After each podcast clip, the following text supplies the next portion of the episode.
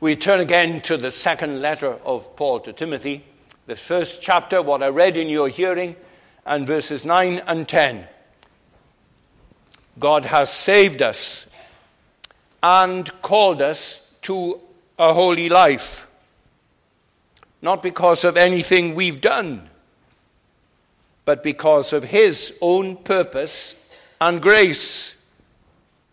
This grace was given us in Christ Jesus before the beginning of time, but it has now been revealed through the appearing of our Savior, Christ Jesus, who has destroyed death and has brought life and immortality to light through the gospel.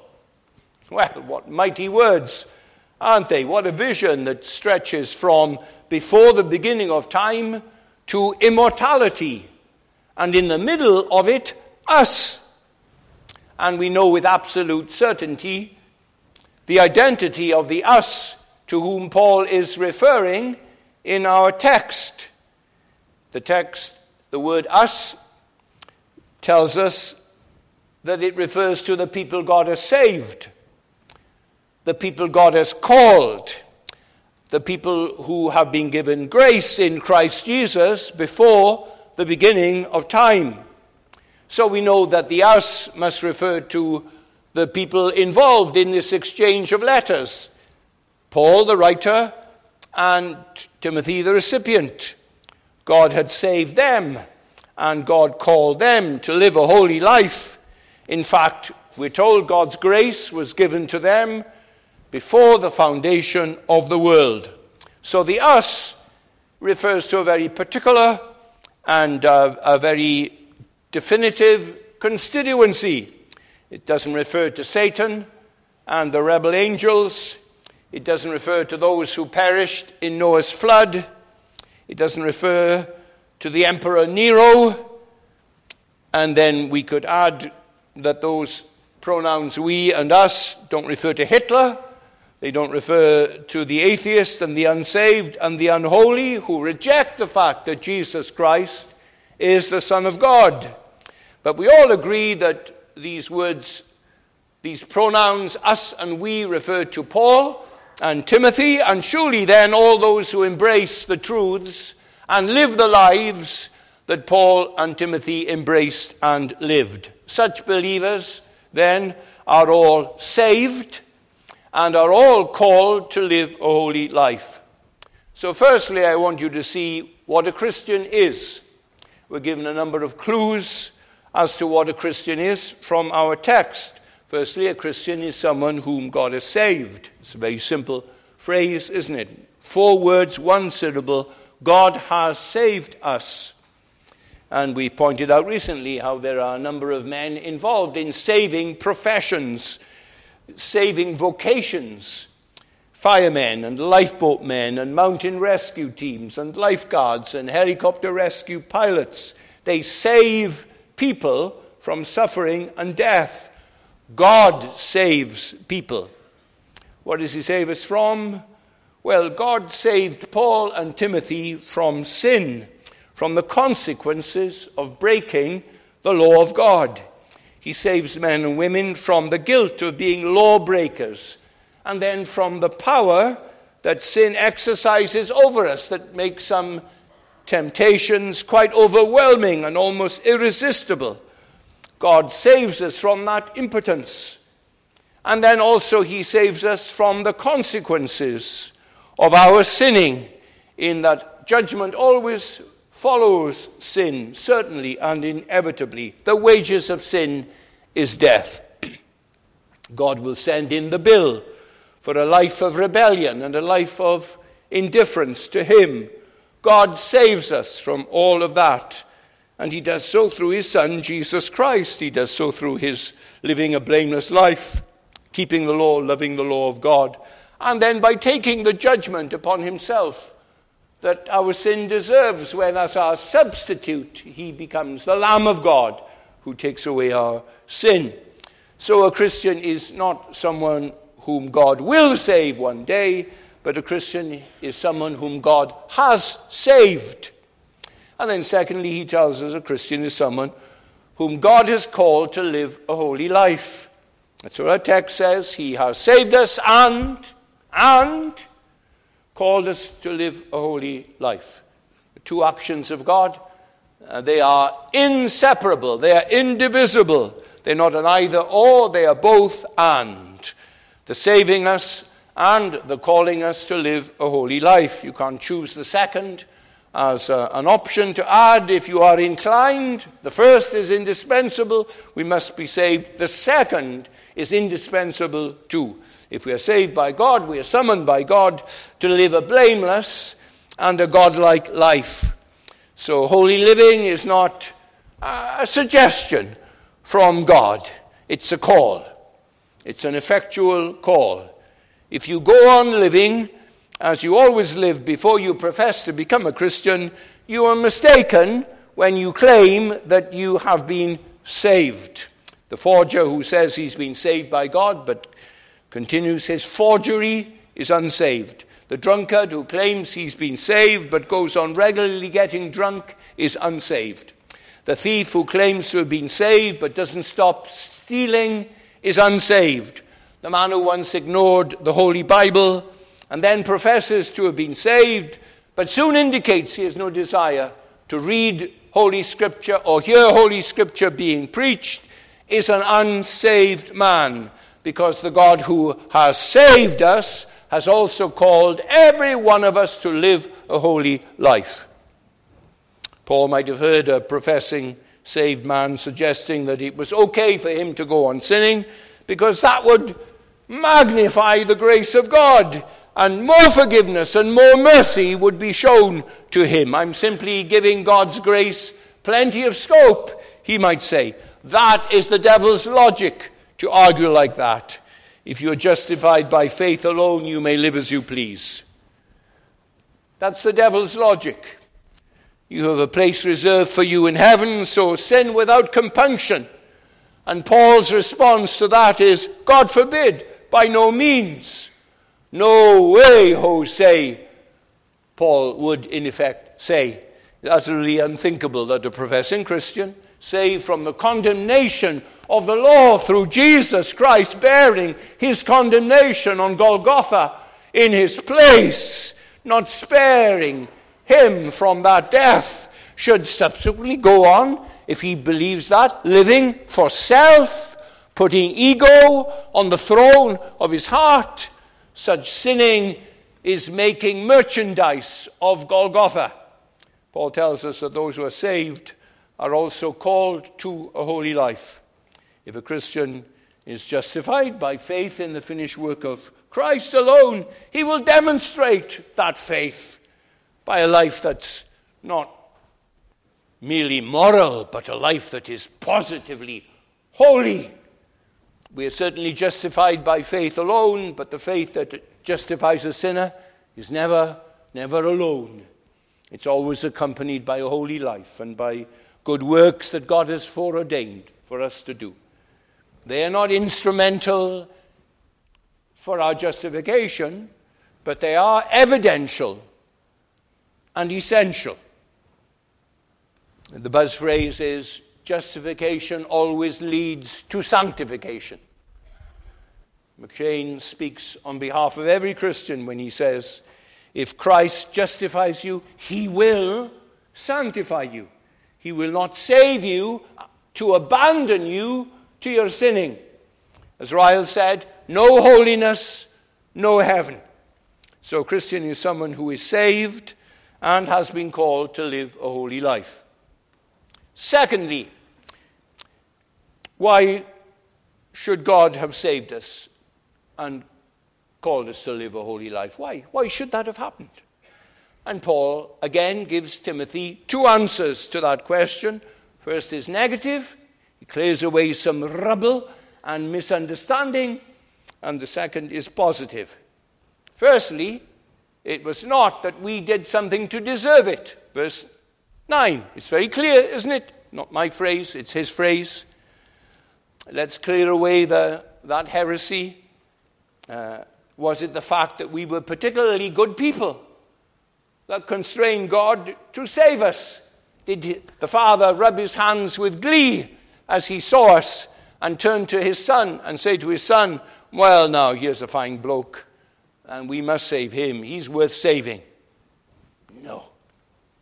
Was it the righteous and the noble and the rich and the influential and the beautiful and the really smart that God, the Father, the Son, and the Holy Spirit picked on? We're going to have those, they'll be real assets to the kingdom of God. Never in a month of Sundays. That was not at all how God has worked. God never bases his choice on what man thinks, or what man says, or what man does, or what man is. We don't know what God has based his choices upon.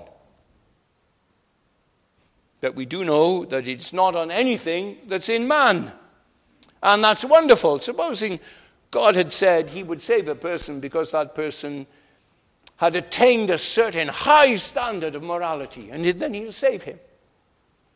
Or a great grasp of theology, or a huge mountaintop religious experience, or some glorious concept of the living God.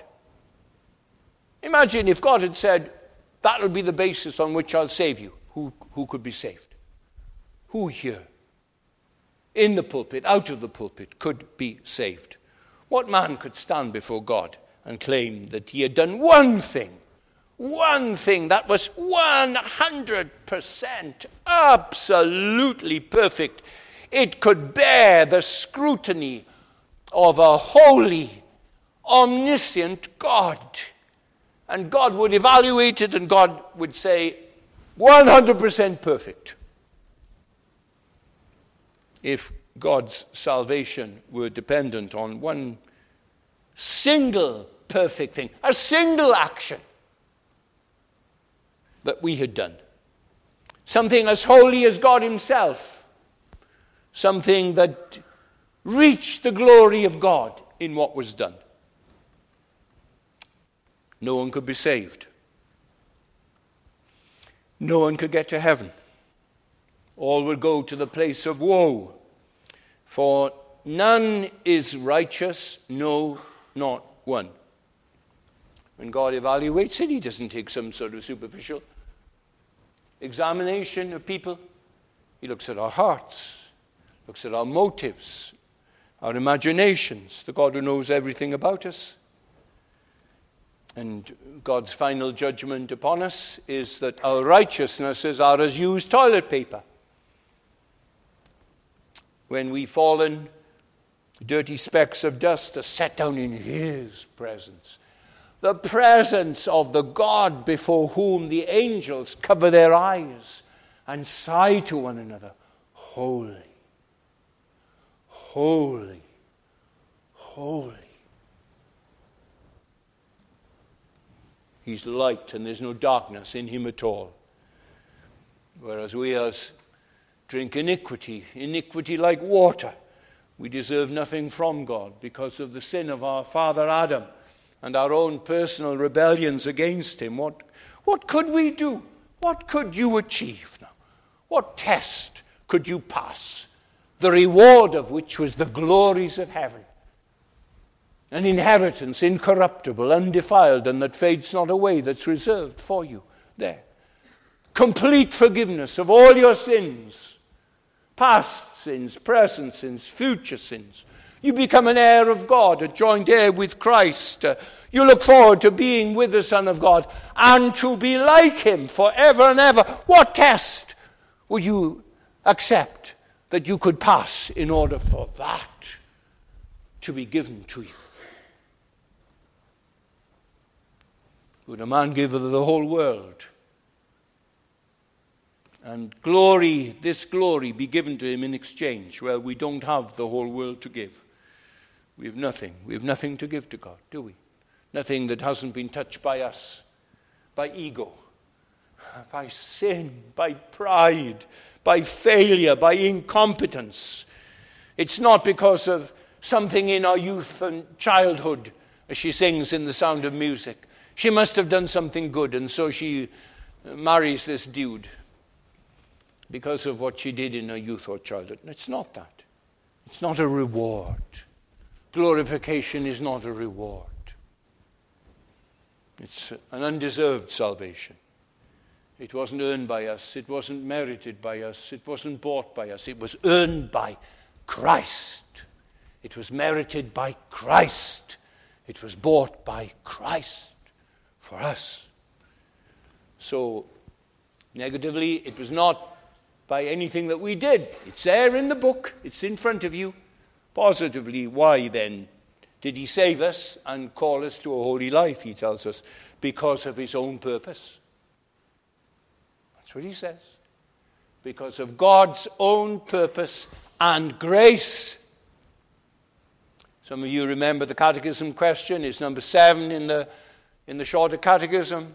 What are the decrees of God? It asks, and it answers the decrees of God are his eternal purposes, whereby for his own glory he has foreordained whatsoever comes to pass his eternal purposes. God has made up his mind. He's going to do certain things. He's going to create a world. He's going to create a cosmos. And he's going to sustain that cosmos, cosmos, and everything is going to live and move and have its being in him. And so it certainly will happen. I will declare the decree, Psalm 2. If the Almighty has purposed that, well, He's not going to fail isn't in His purposes. His purposes are the first things, His purposes are the ultimate things. In other words, we can go back behind our choice of God to God's choice to save us. And we can go back behind God's choosing us to God's purpose in choosing us.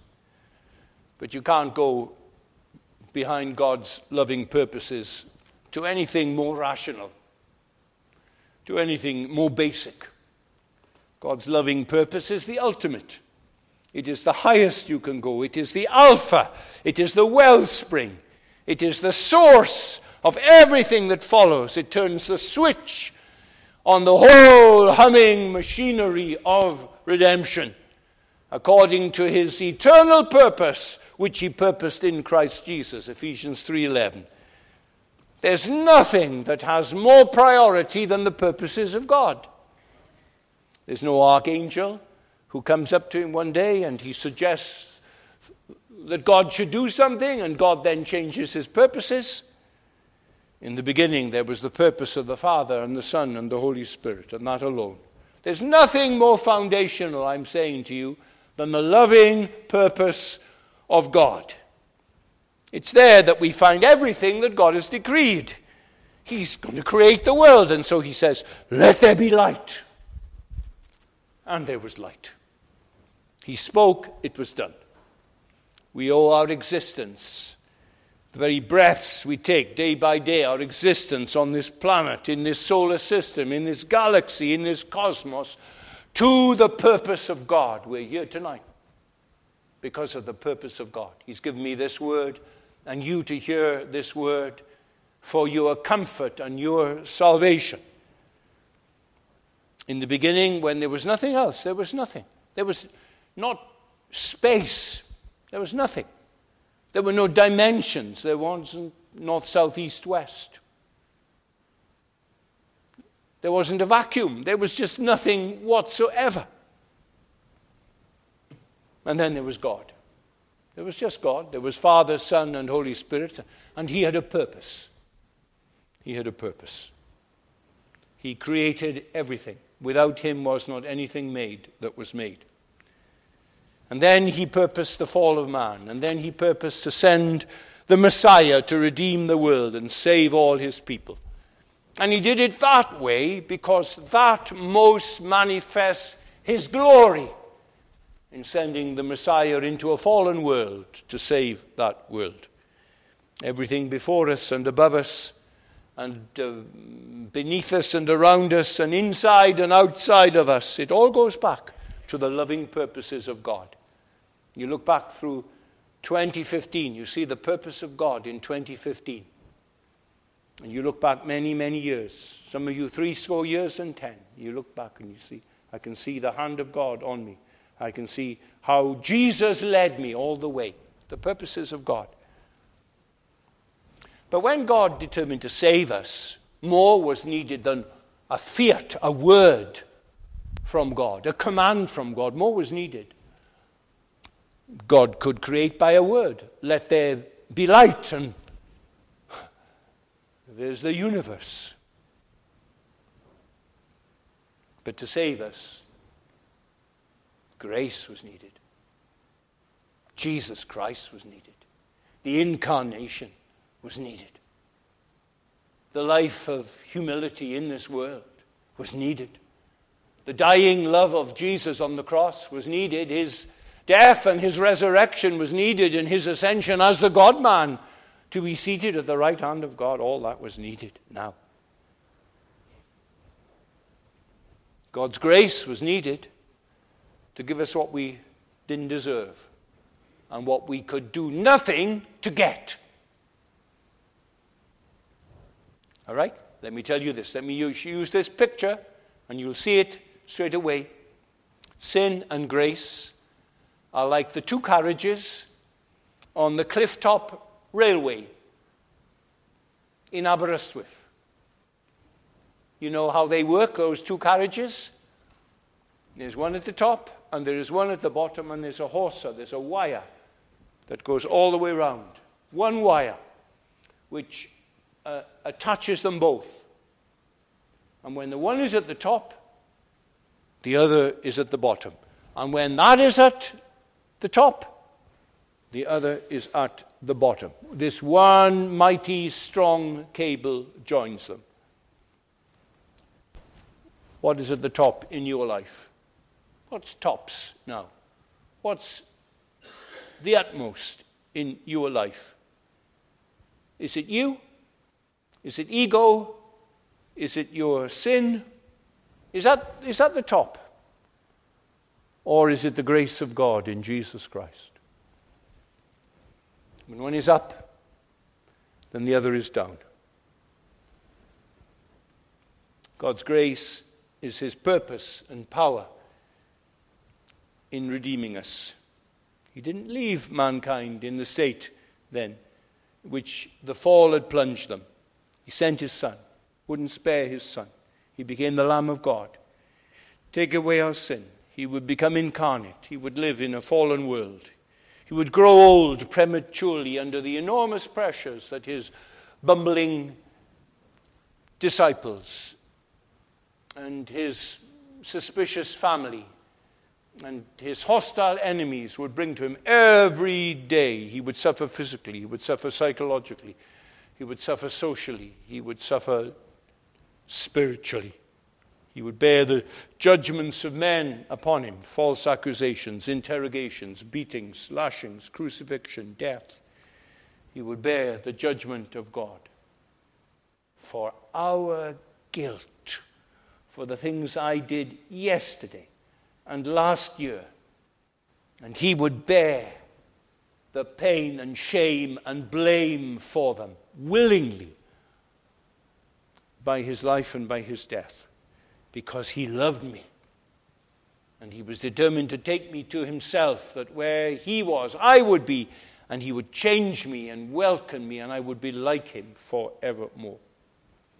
The third thing that we find in this magnificent session is the time that God purposed to focus his saving grace on us. When he decided to do all this, and this is what Paul says. Look at our text. This grace was given us in Christ Jesus before the beginning of time. It's not when we made a decision. Not then that God gave us grace. In fact, it was before the beginning of time, that is, before the first tick of the clock, when there were no clocks, when there was nothing.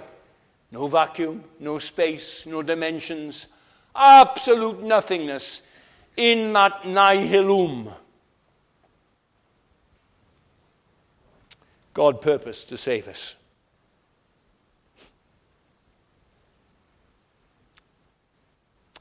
We're a favored people, aren't we? That's what Paul is saying here. And let me ask you this question before the earth's foundations were laid, did God have foreknowledge? In other words, did the God who is from eternity to eternity know everything that was going to happen? Was he in the dark about the future? About what he would do if he created man and gave man free will? And allow Satan to enter the garden? Did God know what was going to happen? Did God know the consequences of sin, of, your sin, of the sin of the world? Did God have foreknowledge of all this? Well, of course He did. He wasn't ignorant. God knows everything past, everything present, and everything future. So when God was looking ahead, then, before he created everything, when it was a purpose in his mind to create, when he looked at the 21st century and the people who would be living today, what did he see? When God could look ahead from then and look at 2016 and the people who lived on this planet in 2016, what did he see? Romans 3 10, 11, and 12. This is what God saw. There is none righteous, no, not one. There is no one who understands, no one who seeks God. All have turned away, they have together become worthless. There is no one who does good, no, not one. So God looked ahead. He didn't see people, anyone with his free will, choosing Jesus Christ and living a holy life by his free will. He didn't. There wasn't one who was doing it. There was no one seeking God. But long ago, then, what did God purpose? Before the beginning of time, before the creation of the world, God focused His saving grace on a multitude of people more than any man can number. Like the sands on the seashore. He loved them, every one of them. He delighted in them. All of them without God, all of them against God, yet He chose them.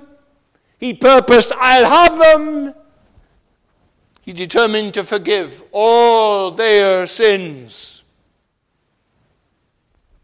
This grace was given us in Christ Jesus before the beginning of time. It's there in the book in front of you. There were two women talking to their pastor one Sunday night after he'd been preaching a message. They didn't come together. He talked to them. He happened to meet them both. And he was preaching on a passage just like this passage that I'm preaching on to you. And the first Christian woman, she had a problem with the teaching that she just heard from him that God had purposed to save her before the foundation of the world. She talked about it to her pastor. He gently asked her, Well, are you saved, Mary? And yes, yes, I believe I am saved. Who saved you? he asked. Did you save yourself? Or did God save you? I reckon it was God who saved me, she says. Did he do it on purpose? Or was it an accident? I reckon he must have done it on purpose, she said. Well, that's what Paul is writing about here. That's what he's telling us in this passage. This grace was given us in Christ Jesus before the beginning of time. That's the doctrine of the sovereignty of God in election. The woman saw it. She was satisfied with what he told her. The second woman who talked to him later on was quite different. She had no problem with God purposing to save her before the beginning of time. She smiled at her pastor and thanked him for the message, and she said to him, If God had not chosen me from before the foundation of the world, he never would have saved me when he looked at my life because I've been such a bad woman.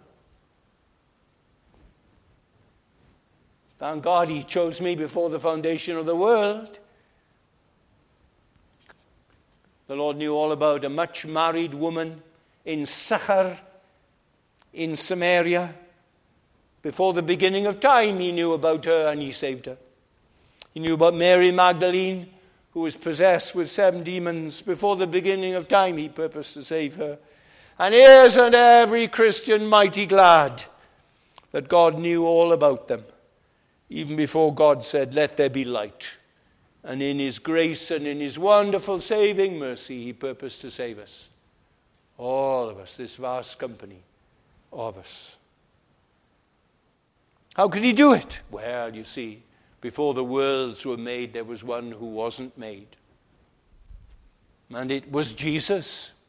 In the beginning was the Word, and the Word was with God, and the Word was God. The same was in the beginning with God. He was the great reality.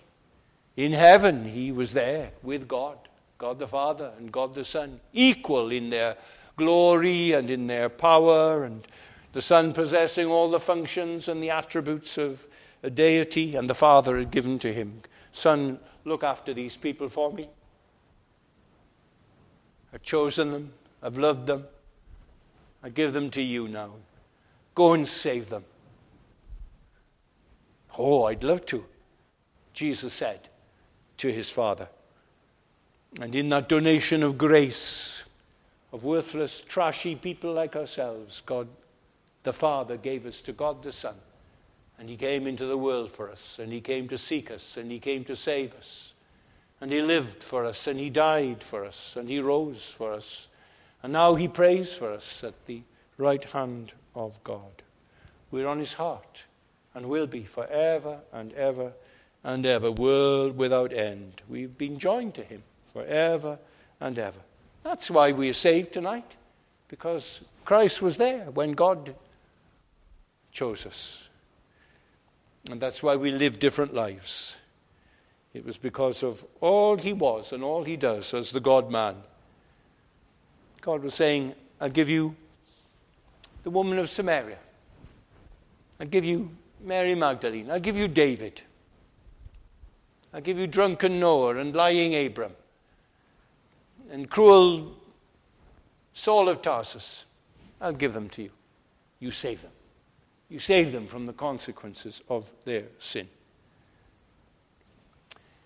in 1969 at the famous uh, Keswick Convention, the late John Stott gave four morning Bible readings on this epistle, 2 Timothy. I'd love to have been there, to have heard him. But I have the book of all his Bible readings. And this is what he said about this text that I'm speaking to you about tonight, this important text.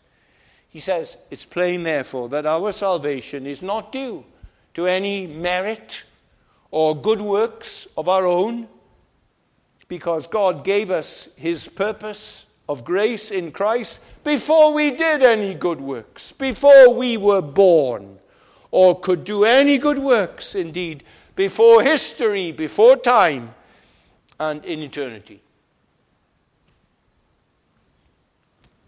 What do we have in this passage so far? We have five answers to five common questions.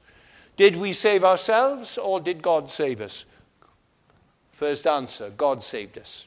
Secondly, was it we who first made the decision to live a holy life? Or did God in eternity first make that decision? Second answer God did. Thirdly, was it was any of this because of something we'd done?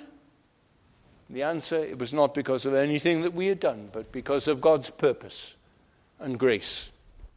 4 3 When did this saving grace fall upon us? At the beginning of time, God knew us. God knew all about us. God knew our lives. And God loved us then.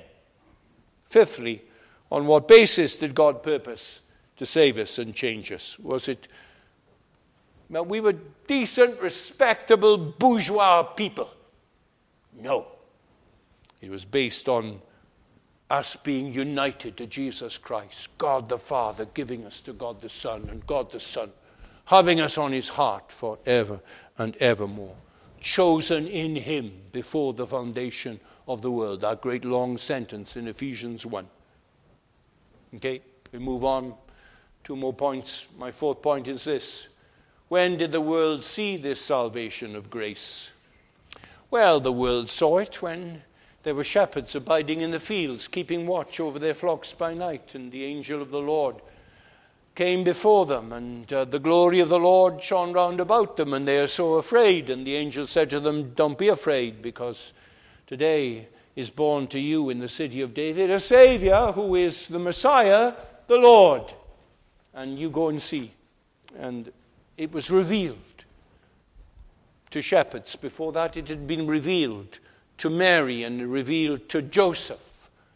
It was a revelation from God. They saw this Savior. He had come into the world. To the Magi, it was a star, a peculiar star. And they saw it and they followed it and they knew a king has been born in the west, and they came from the east and they found the Lord Jesus. Jesus, born of a woman, announced by his herald, John the Baptist, the Lamb of God, he was going to appear. Before his birth, no eye had seen him, no ear had heard him. It had not entered into the heart of man such magnificent glory that there should be uh, two natures, a divine and human, absolutely perfect, united in one person forevermore.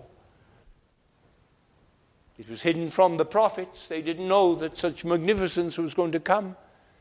His name will be Wonderful Counsel of the Mighty God, the Everlasting Father, the Prince of Peace. And he came. He came. The promised one. The one who was to bruise the head of the serpent. He came. The suffering servant of Isaiah 53. He came. What memorable words. There was a preacher once, 100 years ago, James Allan Francis. He said these things. You've heard them, I'm sure. He's talking of our Jesus. You want to hear about your Jesus tonight?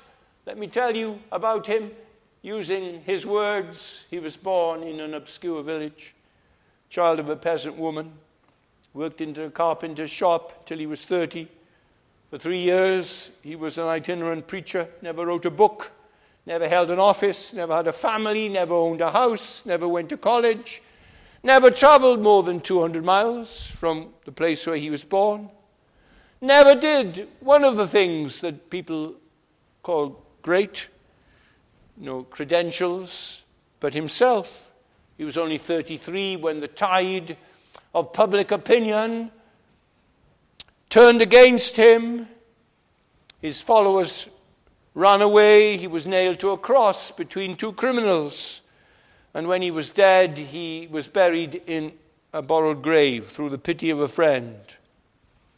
Twenty centuries have come and gone, and today he stands as the central figure of the human race. I'm far within the mark when I say that all the armies that have ever marched and all the navies that have ever sailed and all the parliaments that have ever sat and all the kings that have ever reigned put together have not affected the life of man on earth as that solitary life has affected this planet. Four men carefully wrote Gospels in which they tell us about him, his teaching, his debates, his attitude to children and to women and to soldiers and his own disciples. They tell us of his claims. They tell us that he said he was the way and the truth and the life. That before Abram was, he was. That he was the resurrection and the life, that he and his Father were one. Peter was one of the eyewitnesses that saw him from his baptism to his ascension into heaven. More than 500 people were present at his resurrection appearances. And he took time with them, like he always took time with people, speaking and caring and talking and listening and answering their questions.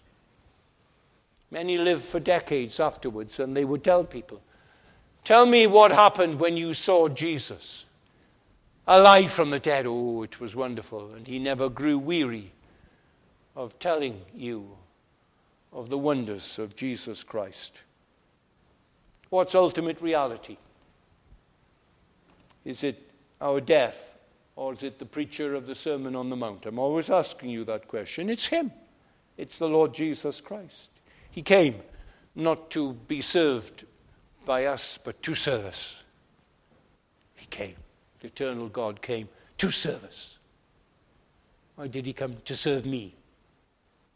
To serve you. That's why he came. He knew his mission was to be the Lamb of God who take away the sin of the world. When he set his face to Calvary, nothing was going to change him because his Father had given him us and he wanted to save us because he loved us so much. His best friends uh, sought to dissuade him because, well, your teaching is so wonderful. Think of what an influence you'll have as a teacher. Your power. Think of all the people you'll heal if you stay in this world. Don't give your life up in a gesture. That's what they thought he was going to do. Get thee behind me, Satan, he said to Peter. He must go. He must suffer. He must be nailed. He must taste death. He must rise the third day. That's why. Paul tells the Ephesians Christ loved the church and he gave himself for the church to make her holy, cleansing her by the washing with water through the word, to present to himself a radiant church without spot or wrinkle or any such thing, but holy and blameless. That's why he died. That's why he went to the cross, that you should be holy and blameless. That's the grace. It's come, it's been revealed, veiled in flesh. The Godhead see, hail the incarnate deity. He's the one who is the double cure of sin. He cleanses us from its guilt and shame, and He cleanses us, delivers us from its power over our lives to do the unthinkable things that we attempted to do. Look to this Jesus. That's what I want to talk to you always about, about Jesus Christ. We're not very smart people, we're not rich people, we're not beautiful people, we're very ordinary people. We've nothing to offer you except Jesus Christ. A teacher who will tell you what life is all about and how to be saved. The Lamb of God whose blood can cleanse you from your sin. And a wonderful protecting Lord and King who will guide you and keep you as he has through 2015 and he will through this year. That's all we have to offer you, this Savior, Jesus Christ. The last thing I want to say to you is that this Jesus Christ has destroyed death and he's brought to life light, life, and immortality. All right? That's the last thing that he says here. He saved us and he called us to a holy life. He saved us and He called us to a holy life. Isn't that good news? That He saved you and He called you to live a different life a strong life, a good life, a wise life, a loving life. He did that. That's good news. He did more than that. He destroyed death. And he brought to life life, light, and immortality. Now, the man, do you know the man who's writing these words about destroying death? He's in prison, he's in a stinking cell. There's a little gap in the roof, and the light comes through for a few hours every day, and then it's darkness for 18 hours. And there's the rustling of the rats, and the vermin, and the cockroaches, and it stinks. And any day the door might open, and three soldiers come in, and each one will grab an arm, and the other will take a short bladed sword, and they'll give him a humane death. They'll thrust a, a sword up through his solar plexus and into his heart, and that's it and he knows it's going to happen. And he writes this letter days before that event, and he says, uh, He destroyed death, and he's brought life and immortality to light. We talk about death, and the world doesn't. The world doesn't. Is nervous about it. Little jokes um, I, that it won't be around when death comes, and so on, like that. We talk about it. We sing about it forever with the Lord. Amen. So let it be, we say. So let it be. Yes. So here's a great sweep of history. Can you see it? This sweep of history I've brought to you tonight. I went back to the beginning when there was nothing. Before the foundation of the world, there was nothing. There was God then. And you were on his heart. There was never a time when you weren't on his heart. When he loved you and determined he would save you and put you in a, oh, a better world than this world, a cleansed world, a, a world where righteousness is in every drop of, of rain and every atom the righteousness of Christ will fill the whole of the universe. That's the wonder of it. He hasn't uh, annihilated death, has he? Because all the people around you are dead in trespasses and sins. And all the people around you and us, we're going to face a certain death. And many of the people around you, if they continue to reject the gospel, they're going to face the second death, the place of woe. That lies before them. So I'm not saying that Christ's coming has eliminated death, but I'm saying to you that here is someone more powerful than death. Here is someone who won't allow death to have the last word as far as you are concerned and as far as I'm concerned. That's the good news that I've got to tell you tonight. That Christ has met death on Golgotha. It's done its worst against him. On the third day, he rose again. He opened his eyes and he came out in the power of an endless life. Death could not keep its prey. Jesus, my Savior, he broke the bars away. Jesus, my Lord. Up from the grave he rose. What Paul is saying that the invincible power the death had to take its victims and swallow them up and keep them forever. He opens the jaws of death and he rescues us, he delivers us. He's more powerful than death. And so we taunt, we taunt death, O oh, death, where is your power? O oh, grave, where is your sting? My Lord is mightier than you. Because he lives, we shall live also. He's the first fruits of them that sleep. In 1 Corinthians 15, death is compared to a scorpion who has lost its sting. And now he tries to stab you and sting you, but he's blunt. There's no point at all. He doesn't hurt you at all. It's impotent. So the bragging tyranny of death is ended. In the death of Christ, there is the death of death. Life and immortality have been brought to light. To die is gain. To die is better. To die is good in Christ. Because those who die, they don't miss us for a moment. They're with Jesus. They're in a, uh, the glories of heaven. They're oh, enjoying then all their the fellowship with Him and His apostles and angels. And they are dear ones who've gone before. And we'll join them if we are in Christ. We'll join them too. And it won't be long for some of us. And that's where we'll be forevermore. It's falling asleep in Jesus. We walk with him in this world.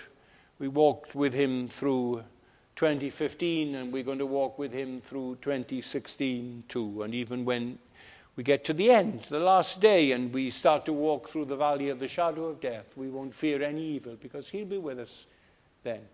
He'll be comforting us. If you're not a Christian, you can't say these things. You've got no such hope. For you, it's the title of uh, a famous play of the 20th century A Long Day's Journey into Night. That's it. What despair. But for the Christian, it's the very opposite. It's a, a brief and uncertain life, and it leads to glory and hope, a short day's journey into light. The wages of sin is death, but the gift of God is eternal life through Jesus Christ our Lord. Well, now, at Christmas you were given gifts, weren't you? There was a nice parcel, it was given and it was wrapped up, and somebody shyly gave it to you. Did you say, Did you look down your nose at it and reject it? The gift that someone gave to you? A gift they bought for you? Wouldn't that be an awful thing for you to do? Not to say, Oh, thank you so much. Thank you for the gift you gave me. God so loved the world, he gave. God so loved the world, he gave. He gave his only begotten Son,